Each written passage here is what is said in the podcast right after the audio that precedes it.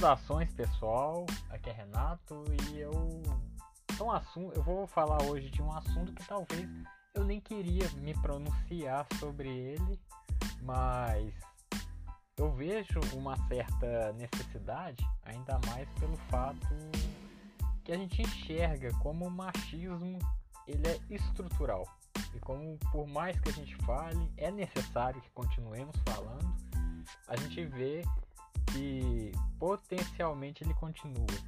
É, o fa é a triste história do mendigo que teve relações com a mulher, tudo mais.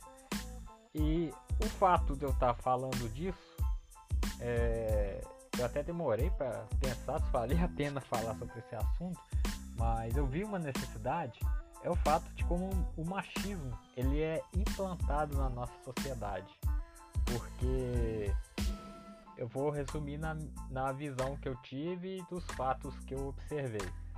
Era uma mulher que, que é portadora de transtorno bipolar, ela estava em surto e esse cidadão se aproveitou dessa necessidade.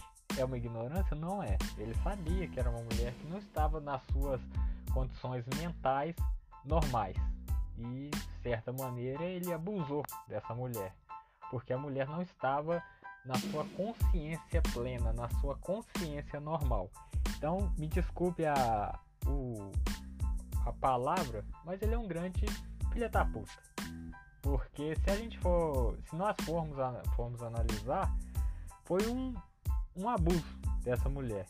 E a sociedade, que visão que a sociedade trouxe a respeito desse fato? O homem ganhou fama entre os homens. Muitos aí começaram a se vestir de mendigo, começaram a fazer piadas dessa, dessa triste história. E assim, com isso não se brinca, pessoal. É, essa mulher ela tá sofrendo, ela sofre de uma doença.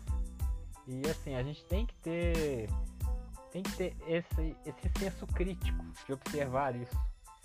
Eu, eu vejo que muitas influências, inclusive medidas, influências para querer ter fama, estão procurando esse cidadão. Exatamente por causa do, dos 15 minutos de fama que ele, que ele está tendo. E é muito triste ver como a sociedade pensa dessa forma. Ridiculariza a mulher e enaltece o homem, por mais aproveitador que ele seja. É, muitas mulheres vão falar que eu não tenho lugar de fala e eu tenho sérias críticas a, essa, a esse discurso de lugar de fala, principalmente porque o nosso país ele, ele é muito estranho, porque existe mulheres machistas, negros racistas, dentre outros. É, e eles têm lugar de fala, é muito complicado quando você fala de, de potencializar um local de fala. Porque muitas vezes a pessoa que está na condição, ela não tem a consciência crítica. E eu acho que eu não devo encapsular uma minoria num lugar de fala. Ah, se as mulheres têm lugar de fala, só elas podem falar. Não, os homens também podem falar. Eu acho que todos os grupos devem se unir em prol de um bem maior. Da mesma forma que o que acontece com o racismo. Só os negros têm lugar de fala? Não, eu acho que não só os negros devem se juntar, os brancos, os negros, todos devem se juntar em prol de um bem maior. Embora eu, por exemplo, como homem, eu não vivo o que uma mulher vivencia, é claro que não. Mas eu tenho que ter minimamente a capacidade de enxergar isso. Assim como os negros têm. Eu não, não sou de pele negra, nunca sofri um preconceito que um negro é, sente na pele. Mas é, mas é bom que eu tenha consciência do que é um preconceito. Porque quem pratica é os que têm a pele igual a minha, branca. Muitos que praticam machismo são homens, que eu tô nesse lado. Então eu tenho que me enxergar e ter o senso crítico do que é realmente um, uma ideologia que é o poder dela.